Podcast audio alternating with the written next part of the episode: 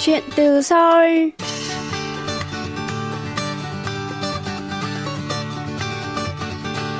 Xin chào quý thính giả, tôi là Hương Cao và đây là chuyên mục Chuyện từ Seoul phát trên đài phát thanh quốc tế Hàn Quốc KBS World Radio. Trong chương trình tuần trước, chúng ta đã trò chuyện với bình luận viên Vũ Quang Huy, lắng nghe anh chia sẻ góc nhìn và đánh giá về chiến thắng lịch sử của tuyển Việt Nam trước Trung Quốc ở lượt trận thứ 8, vòng loại thứ 3, giải vô địch bóng đá thế giới World Cup Qatar 2022. Bình luận viên Quang Huy cũng đã nhận định một cách khách quan về trình độ hiện tại của bóng đá Việt Nam và những thay đổi của bóng đá Việt Nam dưới thời cầm quân của huấn luyện viên người Hàn Quốc Park Hang-seo.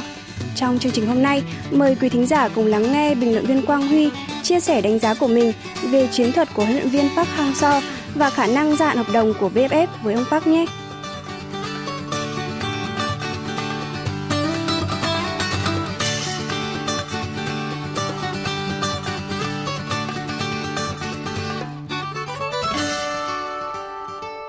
Sau khi ông Park nhậm chức thì những ngôi sao mới như là Quang Hải, Đoàn Văn Hậu hay là Hà Đức Trinh đã trở thành những cái tên không còn xa lạ với người hâm mộ bóng đá Hàn Quốc nữa.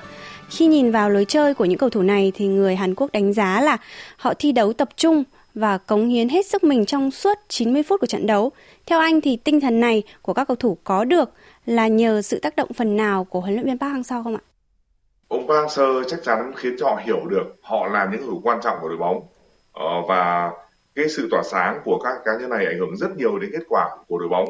Đó là những người đặc biệt của nước Việt Nam và uh, đương nhiên rồi uh, họ được sử dụng nhiều và uh, đồng thời là trong mỗi một trận đấu thì tôi biết rằng là ông Park luôn có những cái truyền đạt ý tưởng rất là cụ thể trước từng đối thủ trong từng thời điểm thì họ luôn biết phải làm gì uh, để mà nâng cái tính chuyên nghiệp của mình lên uh, và họ là những cầu thủ hàng đầu uh, của Việt Nam. Uh, thế thì thực ra thời ông Park cầu thủ nào uh, cũng phải đá tận tình từ đầu đến cuối trận uh, với cách đá của bác thì cầu thủ phải di chuyển không bóng rất là nhiều hoạt động với cường độ cao. Ờ, bởi thế có những cầu thủ là kỹ thuật rồi là chơi cũng thông minh đấy nhưng mà khảm hoạt động cường độ cao thì sẽ không tham gia vào lối chơi của Việt Nam được. Thì tóm lại đây là những con người mà họ luôn sẵn sàng để mà đáp ứng cái lối chơi của huấn luyện viên Sơ bởi thế cái tần suất uh, sử dụng họ thì uh, được nhiều. Với Hà Đức Trinh thì thực ra Đức Trinh là cầu thủ cũng có những cái um, hạn chế. Không phải là một cầu thủ đạt được cái ngưỡng như là Đoàn Văn Hậu hay là Quang Hải tuy nhiên anh có thuận lợi là bóng đá Việt Nam hiện nay thiếu tiền đạo cắm giỏi thành ra là uh, Hà Đức Trinh vẫn luôn góp mặt giống như người gọi là sẵn sàng đá dự bị cho Tiến Linh Tiến Linh là trung phong số 1 của Việt Nam lúc này Kể từ khi huấn luyện viên Park Hang-seo dẫn dắt thì ông đã không dùng đội hình 4 tiền vệ vốn thịnh hành vào thời điểm đó mà quay lại áp dụng đội hình là 3-4-3 như một chiến thuật cơ bản của Việt Nam. Nhiều chuyên gia thì ban đầu tỏ ra nghi ngờ về chiến thuật có phần hơi lạc hậu này. Theo anh thì anh đánh giá như thế nào về chiến thuật bóng đá của ông Park Hang-seo? À, tôi cho rằng là chiến thuật à, quan trọng là nó phải phù hợp với con người. Thực tế là cầu thủ Việt Nam nếu mà hàng phòng ngự ờ, đạt phong độ tốt, chúng ta luôn có thể đá hay với ba trung vệ. Ờ, chúng ta có những trung vệ to cao, có thể đấu tay đôi và cũng có thể phát động tấn công. Đấy là những đòi hỏi khi mà chúng ta đá với ba trung vệ. Ngoài ra, Việt Nam cũng có những người chạy cánh rất là tốt để mà chúng ta bảo đảm một cái thế trận chuyển đổi trạng thái và tấn công biên. Nói chung tôi vẫn thấy là cho đến cái trận đấu gặp Trung Quốc vừa rồi chúng ta thắng 3-1 thì Việt Nam có những con người phù hợp để đá 3-4-3 tất nhiên huấn luyện viên nào thì cũng không nên cứng nhắc với một cái sơ đồ nhất định. Ờ, chúng ta phụ thuộc theo con người.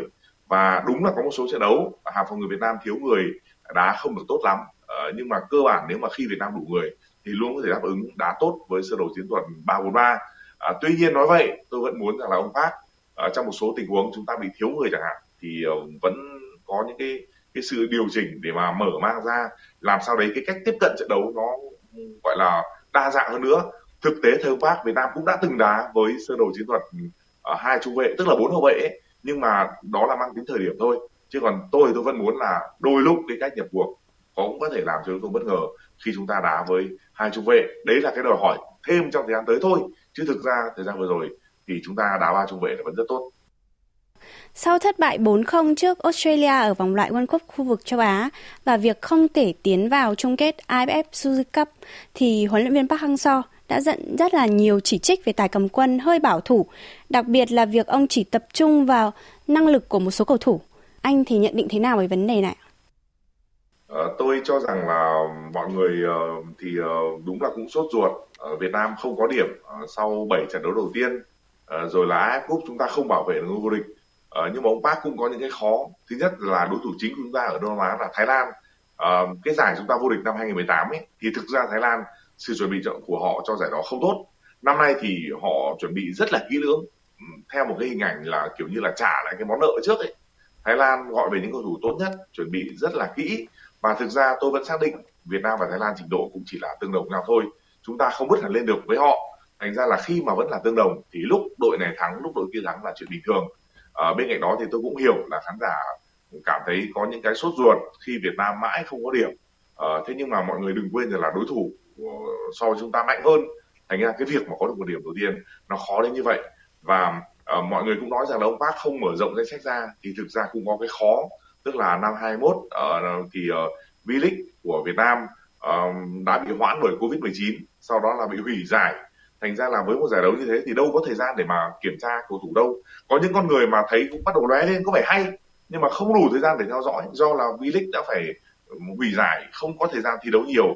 Bởi thế huấn luyện viên nào trong bối cảnh như vậy cũng nên là bám lên cái bộ khung cũ của mình cho nó an toàn. Và thực ra bộ khung của bang sơ thì cầu thủ cũng đâu phải là nhiều tuổi đâu. Đa số họ vẫn đang ở một cái cái ngưỡng mà mà độ tuổi bảo đảm được phong độ tốt. Thậm chí là có một cái sức vươn nhất định và vừa rồi khi chúng ta thắng Trung Quốc thì nó là câu trả lời cho thấy cầu thủ Việt Nam vẫn có thể tạo ra sức vươn. À, thế còn à, đúng là cũng có những cầu thủ phong độ không đạt được tốt trong một số trận đấu thì ở đây nó cũng có nguyên nhân từ việc là do dịch giã thành ra các đội bóng Việt Nam cụ thể là đội tuyển ấy phải tập trung liên miên. Và cái liên miên tập trung như vậy trong cả năm không được trở về câu lạc bộ ít được trở về gia đình nó cũng ảnh hưởng đến tâm sinh lý. Đây là cái khó và tôi cũng hy vọng rằng là sang năm 2022 thì mọi chuyện trở lại bình thường và và đội bóng của Master tiếp tục có một sức vươn chứ không bị có những cái gò bó khó khăn uh, do hoàn cảnh khách quan như năm qua.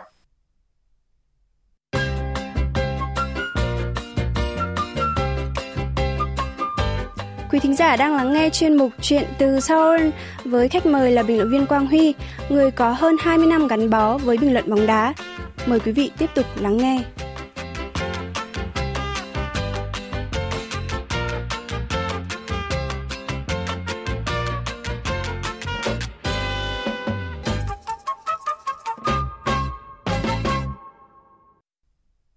Những đóng góp của các trợ lý người Hàn Quốc ờ, với sự thành công của đội tuyển Việt Nam là rất là lớn.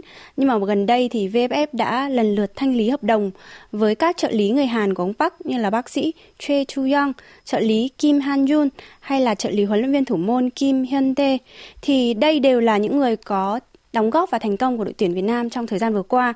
À, báo chí Hàn Quốc thì rất là thắc mắc là tại sao VFF lại không cố gắng à, gia hạn hợp đồng với các vị trợ lý này còn anh thì anh đánh giá như thế nào về vấn đề này? À, thực ra thì trước đây đội Việt Nam đã từng có một cái đội ngũ trợ lý rất là hùng hậu những người Hàn Quốc uh, để mà trợ lý trong Park Seo.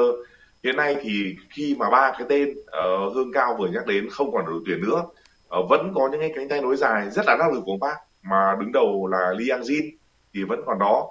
Theo tôi được biết thì bác sĩ Choi um, đến tuổi 70 rồi cũng muốn về nghỉ ngơi cùng với gia đình. Tôi nhận được thông tin như vậy, tức là cũng nhiều tuổi rồi và muốn trở về quê nhà. Thế còn là uh, Kim Hanun cũng như huấn luyện viên thủ môn thì thực ra Việt Nam hiện nay cũng có huấn luyện viên thủ môn giỏi. Và những cái trợ lý như Kim Hanun thì có thể là ông Park và ekip cũng đã có những cái tính toán uh, và cảm cảm thấy rằng là cũng có thể có những phương án thay thế phù hợp. Uh, Việt Nam hiện nay huấn luyện viên trẻ mà có năng lực mà mà phải nói là từ thời ông Park Sơ sang Việt Nam ấy thì huấn luyện viên trẻ Việt Nam học hỏi được rất nhiều và nhiều người cũng đã chứng tỏ những cái bước tiến của mình. Thành ra tôi tin rằng là Ờ, ông Park và các cộng sự cũng như là VFF tức là Liên đoàn bóng Việt Nam cũng đã có những trao đổi kỹ rồi, cảm thấy rằng những người đi đi có thể có người thay thế được xứng đáng thì thì mới để cho họ đi. Thế còn riêng trường của bác sĩ Choi thì theo tôi được biết, ông ấy trở về quê nhà bởi vì đã nhiều tuổi rồi và muốn gần gia đình được biết thì huấn luyện viên Park Hang-seo sẽ kết thúc hợp đồng với bóng đá Việt Nam vào tháng 1 năm 2023 tới đây. Anh có nhận định gì về khả năng VFF và huấn luyện viên Park sẽ gia hạn hợp đồng trong thời gian tới không ạ?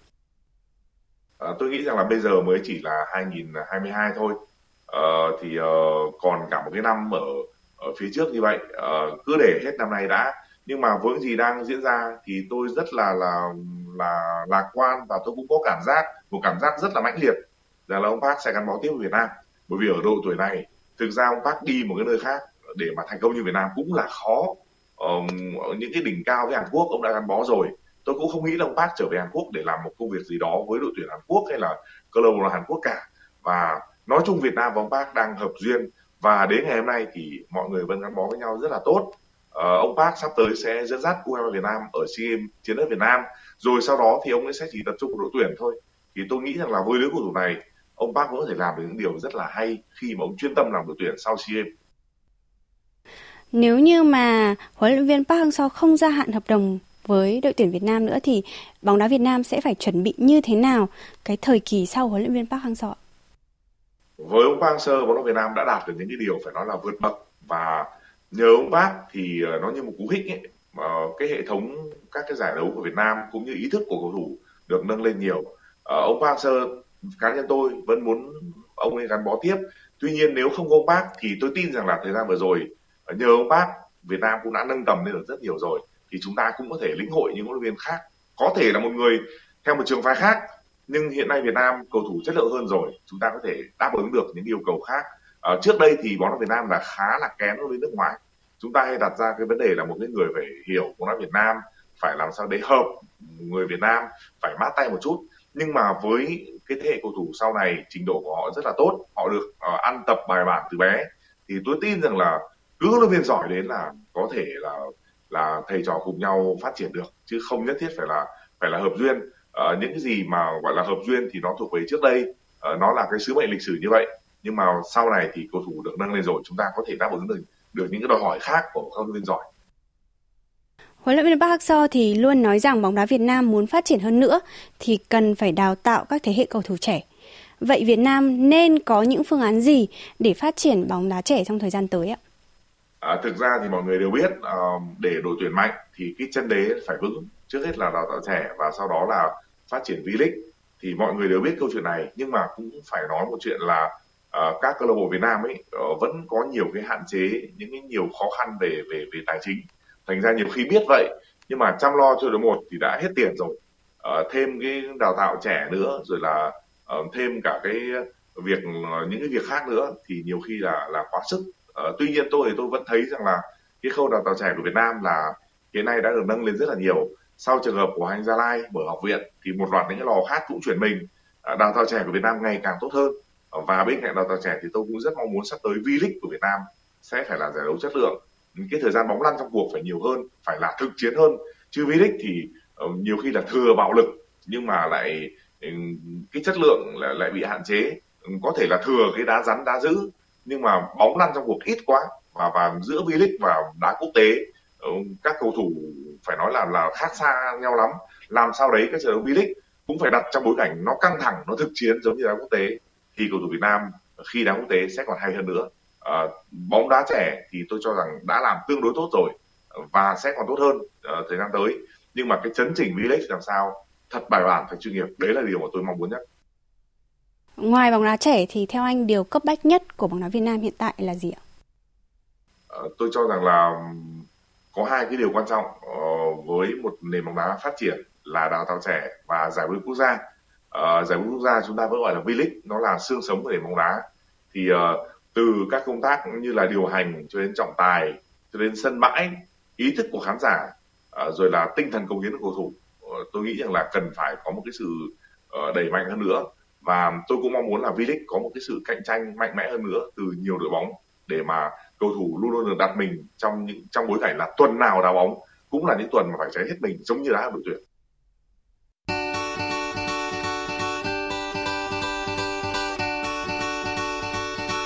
Quý thính giả thân mến, chuyên mục Chuyện từ Seoul tuần này xin được khép lại tại đây. Hương Cao xin chào tạm biệt và hẹn gặp lại quý thính giả trong chương trình lần sau.